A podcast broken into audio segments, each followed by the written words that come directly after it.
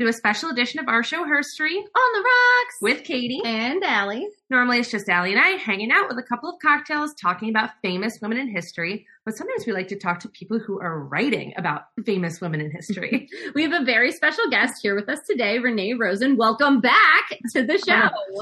Thank you. It's good to be back here. Renee is a best-selling author who has actually been here before to talk about her 2021 book, The Social Graces, and she's here with us today to talk about her latest historical fiction, Fifth Avenue Glamour Girl. Can you remind our listeners a little bit about you? So, um, let's see. I write historical fiction, um, all time periods. I've written Gilded Age. That was the last time I was on the, the podcast. We were talking about that, um, up through the 60s and 70s. So I kind of hop around and I do a mix of real historical, actual figures sprinkled in with some fictional characters. So it's, uh, I try and make it something different than what you could find on, say, a Wikipedia article. Uh, so, um, yeah. So, and this is my new book that's about to come out. Perfect. Well, we're so excited to get into it, but of course, we have made a cocktail in honor of your book. So this is called Fifth Avenue Glamour Girl. And when I think of Fifth Avenue Glamour, I think of going out to lunch and having like a nice, bright little cocktail. so that's what I made. So this is gin, honey, lime juice, Aperol, and a little bit of peach liqueur. And it comes out this gorgeous pink, Pink. color. Oh, that is So, beautiful. Oh, I, I'm not, use your book. I'm gonna have to try that. yeah. Sounds delicious. Mhm. Mm. It really is. And the Aperol really hits just right. Mhm. Okay, so before we dive into your book, let's set the scene for the time period. This book follows the career of Estee Lauder, who is now a household name in cosmetics. What was the time period like when she was living and working, and what was life like for women in her time period? So, you know, Estee really sort of started to make her way in the cosmetic industry, you know, rose from absolute obscurity to being the queen of the uh, the whole makeup world. But it was during the depression and um she literally was making um lotions and uh face creams out of her upper west side apartment and then hawking her wares at beauty salons all over Manhattan.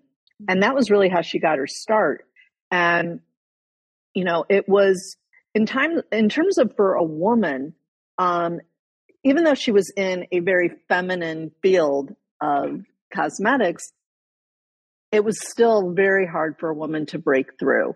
And um you know she went back to the head buyers at Saks countless times telling them she really wanted to be in Saks Fifth Avenue telling them, you know, you have to carry my products. And they're like, nobody's interested in Estee Lauder. And she literally had to prove to them um, that she could bring people in for her products. And she ended up with a line out the door with what she did. So, That's Um, amazing. and so the other main character in the book is a woman named Gloria Downing. So as you said before, you kind of like to add in a fictional character, and we're kind of seeing Estee through her eyes. Now she's fictional, but did you base her off of any particular person in Estee's life? Like why this character who we come to find out has kind of a uh, a shady past a little bit with her family. Yeah. So can you tell us a little bit about Gloria? So, you know, characters sometimes um, will just come onto a page fully formed. It's rare. Usually you have to, you know, fight for them to talk to you a little bit.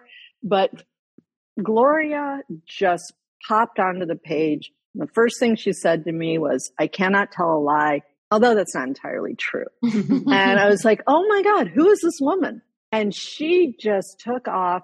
And, you know, she's fictional, but I have her positioned as Estee's close friend and confidant and the keeper of Estee's secrets. And Estee had a lot of secrets.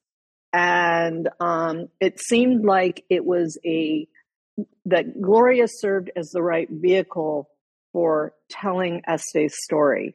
Um, you know, Gloria at the start of the uh, book is trying to change her entire life. Her father has been in a scandal gone public. It's on the front page of every newspaper. She ducks into a beauty salon basically and changes her hair, changes her name. And that's where she first encounters Estee Lauder, Mm. whose first words to her are, that's the wrong lipstick shade for you. um, and, uh, you know, they become unlikely friends, but really tight friends. Mm. And, uh, and it was just one of those things where Gloria just started telling me the story. And it was a gift from the writing gods. And I was like, okay, I'm going to follow this. Mm-hmm. Right. So, so you said that Estee rose from pretty much obscurity and then really had to fight to get her product on the shelves. What was the beginning of her career like? Um, she was tenacious. She, you know, Estee went everywhere with samples of her products. And she was very, she had no boundaries. So if she saw a woman on the street with dry skin, she would go, you, know, you need a better moisturizer. Here, try this. And she would hand her a product. And she believed so much in her products that if she's like, if people could just try them, even if I have to give them away for free, I know they'll come back and buy. And that's what she would do. She would go up to complete strangers and say, let me give you a facial, you know, or you need a different eyeshadow. Try this. And so, you know, the fact that she was selling 24 seven, um, you know, she never went anywhere without her products and she never stopped selling. There wasn't a conversation that she couldn't steer towards, you know, you, you could be talking about anything and, you know, a drought and she would turn it into a conversation about cosmetics. Um, and she could sell ice cubes to Eskimos. She was really that good. And, uh, so, but, you know, it, it was hard for her. And she was going up against Helena Rubinstein, uh, Elizabeth Arden, and Charles Revson, who was the head of Revlon. And they were tough cookies. And, you know, she had to redo her packaging. She, you know, she had to find really ingenious ways to break through. Mm-hmm. Because also getting any kind of counter space in a department store, especially like Saks Fifth Avenue, was next to impossible. Right. And she really did have to prove to Bob Fisk, who was the head buyer at Saks, that she deserved to be there. Mm-hmm. Now, I'm a person who I've basically discovered facial moisturizer in the past year or two. and uh, you know, my mom told me to put toothpaste on my face when I was a teenager. So I'm relatively new to the cosmetics game. Um, but what made her product so special? How did she make it? Where did this recipe come from? Well, that's a great question. So her uncle, her uncle John, really was her introduction to skincare.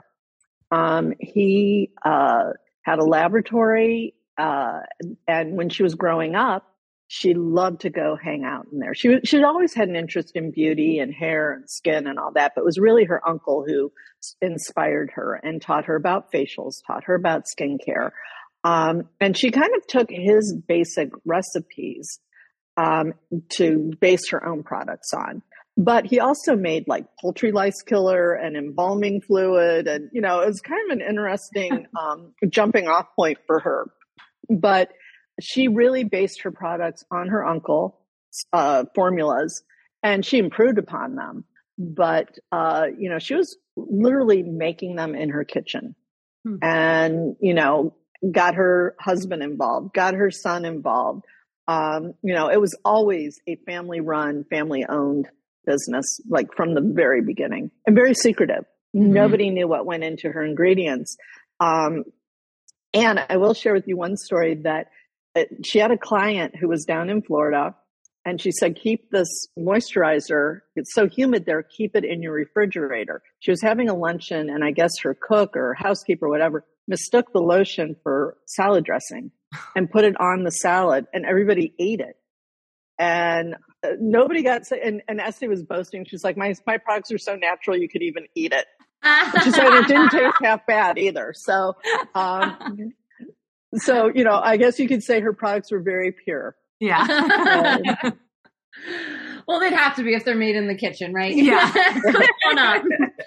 so obviously that's a surprising story yeah. to accidentally eat facial cream on your salad. But were there any other things that when you were researching for this book, were there surprising stories that you were like, I had no idea that happened?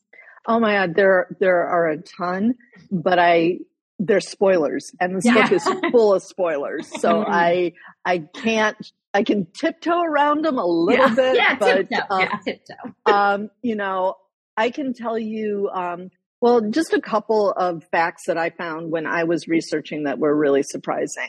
Um, you know, the slant, the shape of a lipstick, that Mm-hmm. slant, Mhm. that lipsticks used to be shaped like a bullet. And it was actually Estee's son who was looking at that, thinking about the shape of a woman's lips, and just literally picked up a razor blade and made that slice so that angle so it would be easier to apply. Um, so that was one. Another thing that really surprised me was that women, um, you know, Estee had a nose and she really wanted to get into the fragrance world. But women generally did not buy perfumes and fragrances for themselves back then because it was considered overly indulgent. You know, it was just, you didn't do that. Men bought women perfume, women bought other women perfume, but you didn't buy your own, you know, perfume for yourself. And so she came up with this fragrance and she knew all women were bathing. They took baths. So if she could come up with a bath oil that also had a fragrance, then she could get them over that, that hurdle. But again, nobody wanted, um, a, you know, uh, it's not that nobody wanted, but the, the buyers at Saks did not want her to go into the fragrance department. They said, just stick with skincare.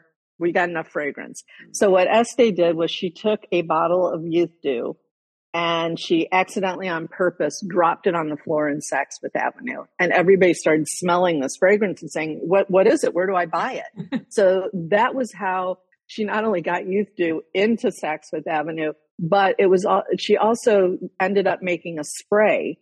So it was what that did was open up the entire marketplace um, for uh, for cosmetics, uh, for fragrances rather. Um, it really just got women over that hurdle that they could actually buy a fragrance for themselves. Mhm. So she was a real innovator, you know. Yeah.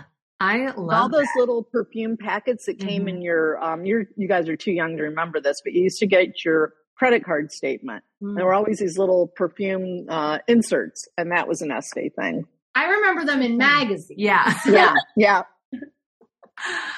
Gosh, she just sounds like such an incredible innovator. You know, I'm Yes. like, and just always going that extra mile. I, she just seems like such a hard worker to me. Um, I mean, and you talked about finding these really fun stories about her life. What was the research process like for this book? Where were you finding this information? Did she keep a journal? Were they were there letters? Well, so um, I always start with reading, you know, Mhm. and I had Estee's biography. I had an unauthorized biography. I had books about the makeup industry. I'm looking at my bookshelf right now and seeing all the all the Estee Lauder books. Um, so I always start with that, and then um, because we were in the middle of the pandemic, I couldn't go to New York like I wanted to to do some of the hands-on research. But I was able to talk to people who either had worked for Estee Lauder had worked in cosmetic sales or in that industry. And that was super helpful. Um, and, um, you know, I watched some documentaries and, uh, you know, uh, had to call on my own memories of New York, Mm. you know, and being at Saks Fifth Avenue and, and at the flagship store and all that. Um, so, you know, I felt like that was a good foundation to, to work off of. Did you find yourself really getting into it to the point where you're like, I'm only going to wear Estee Lauder cosmetics and lotions for the entire time I'm writing? Well, I've always been a big Estee Lauder Okay. fan, you know. So and um and it was really weird while I was writing this. I've never I, I've never gotten this sort of mail before, but I kept getting this gift with purchase notice from Estee Lauder. It was so weird. It was coming from I think Bloomingdale's. And like, how am I even on their mailing list? How did how is this happening? So I felt like, okay, maybe this is a sign of approval from Estee. Like, Yeah. keep going. Mhm, Yeah. mhm. Were there things that you had to learn about cosmetics themselves? Like I know you said you bought some books about cosmetics, um, but while you were writing to kind of get the science part about that correctly, because I know I don't know anything about how makeup or skincare is made. Well, and also just like the jargon of the field. Yeah. I'm sure you have to do that a lot with historical fiction to figure out what jargon people would have used.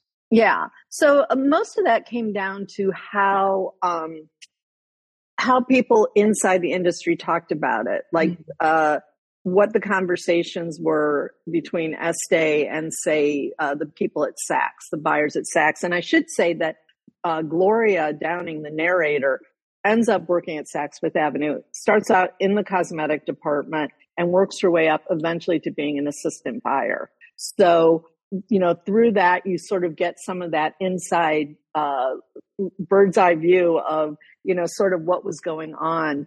And, you know, they, they did pitches every Wednesday and Friday at Saks where people would come up and, you know, have their products and try and pitch them to the buyers. And, you know, not everybody even got in. And Estee was there like every week. You know, she just kept showing up. Um, so, uh, you know, not so much, uh, there wasn't a lot of chemistry or technical talk like that. It was more some of the surprising ingredients that went into makeup back in the day. Uh, there was snail slime, and I think that was used to make nail polish lacquer hmm. shinier. Um, bat excrement, um, a little bit of, you know, arson and uh, mercury, you know, just for good measure. yeah. So there were things like that fun. that that you know went into cosmetics, and that was pretty shocking because there was no regulation back then. There was no way regulating it. Um, but uh, so that's about as technical as I had to get. Thank God. Yeah, I imagine the FDA is not checking her kitchen. Yeah. yeah. well, and, and, she did eventually when when she got her first order at Saks, she couldn't possibly make that much product out of her kitchen. Mm-hmm. And so she ends up cooking her first batch of Saks Fifth Avenue products in a restaurant kitchen that she lived above. So she made a deal with the restaurant owners, you know, like, let me come in after hours and it was her and her husband and Leonard and you know they were all just making product. It was like an assembly line that they mm. had going. So. Do you find that do you find that people are surprised ever that Estee Lauder is an actual person and it's not just a brand name? Oh, that's a great. You know what? I I will know I will be able to answer that question more accurately probably in a couple of weeks when okay. I start to get reader feedback you know, I just always associated her face and her name, you know. Um, so that'll be interesting. I do remember when I wrote Park Avenue Summer, I was shocked by how many people wrote to me and said, I had no idea Helen Gurley Brown was a real person. Yeah. I was like, I felt really old, but I was also like, wow, like that was such an interesting perspective. So maybe we'll hear the same thing on Estee Lauder. Yeah, yeah, I think I remember being like eight or nine years old and being like, "Oh, Wendy's, like Wendy is a name," and then yeah, and then yeah. like twelve being like, "Oh, Vera Bradley, Vera Bradley is a name." So I wonder how many people just don't know. Uh, I mean, in this sample size, I did not know that Estee Lauder was a real person. there you go. Really, Mother Revlon was a real person. wow. Again, my mother did not take me to the mall, did not buy me makeup. Uh, Katie was not a girly girl to the world so I'd love to know what was your favorite part of the book to write and what was kind of your least favorite? Like, did you love just, I mean, Gloria seems like she just spoke to you. So was it just, yeah. did it just ease the pressure to be writing from her perspective? Oh my God. I've never had so much fun with a book ever. Um, it just, it just poured out of me. And if you remember with Social Graces, that was not the case at all. I had to yeah. rewrite that book three times. Yeah. This one was just pure fun. And like one of my favorite scenes probably is when um, Estee meets um, Helena Rubinstein for the first time. And she was Madame Rubinstein and she was, you know, cosmetic royalty. And Estee is up in the Saks Fifth Avenue buyer's office with her little samples and she hears that uh, Madame Rubinstein is there. And she literally goes up to Helena Rubinstein and thrusts her business card in her hand. And, you know, Helena Rubinstein's like, you don't talk to me. Who, who are you? You know? and they they have a little uh, a little confrontation. But I think that scene really shows that you know Estee was just so determined, mm. and you know, she really wanted to become a household name. That was her dream all along. From the time she was a little girl, she wanted to be famous. She didn't care what she was going to be famous for, but she wanted to be famous. And um, and I just love that scene, the interaction between those two women. Mm. Well, I hope uh, the Ruth Handler book is just as fun for you to write uh, that you're getting ready to work on because we're big Barbie fans over here. Oh yeah. my god!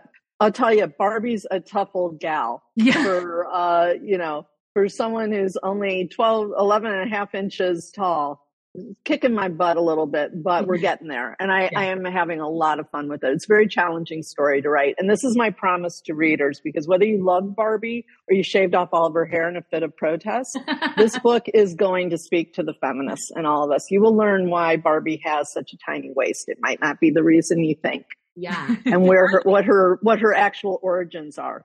I love So that. yeah. All right. Well, can you tell our listeners where they can find you, where they can find your other books, and then when this book is coming out so that they can buy this one too? So this book uh, will be out officially on April 25th. Um, and uh, so um, you can go to my website, reneerosen.com, for all my events. I'm doing a bunch of uh, virtual stuff. I've got some in person events in California, in Chicago, both in the city and the suburbs. Um, my official launch party is going to be at the Book Cellar in Chicago on Lincoln Square. Um, that's April 25th. That'll be that night. Um, but I'm also doing a, a virtual event that afternoon with the makeup. There's there's a makeup museum. Who knew? I didn't know. So um, so that that was I'm really excited about that. I'm going to be talking with the makeup artist. Um, and we're going to be talking all about the book and Estee. So that is a free virtual event for everyone. Um, and again, um, everything's on my website, reneerosen.com. Perfect. And buy links for all my books and all that are there too. Great, Yes. great, great, great. Well, it's been so great talking to you again. We're really happy to have you back. We love our repeat friends. Aw, thanks. And thank you for the new cocktail recipe. Yeah. excited to, excited I'm to give that a try. that this one's pink because like the next one's also probably going to be pink. Yeah. So we did uh, we did Barbie on our show back in season one, but Barbie, not yeah, Ruth. not Ruth Handler. yeah. We added her Yeah. the story, but Yeah. we did Barbie, and her drink was very pink with I think Malibu rum in it. Yep. it Malibu? Malibu Barbie drink. So, but we're so excited for our listeners to get this book and just keep being updated with what you're doing. And you know, when the time comes, pre-order your Ruth Handler book as well Mhm. and get people excited about it. So. that would be great. That would be great.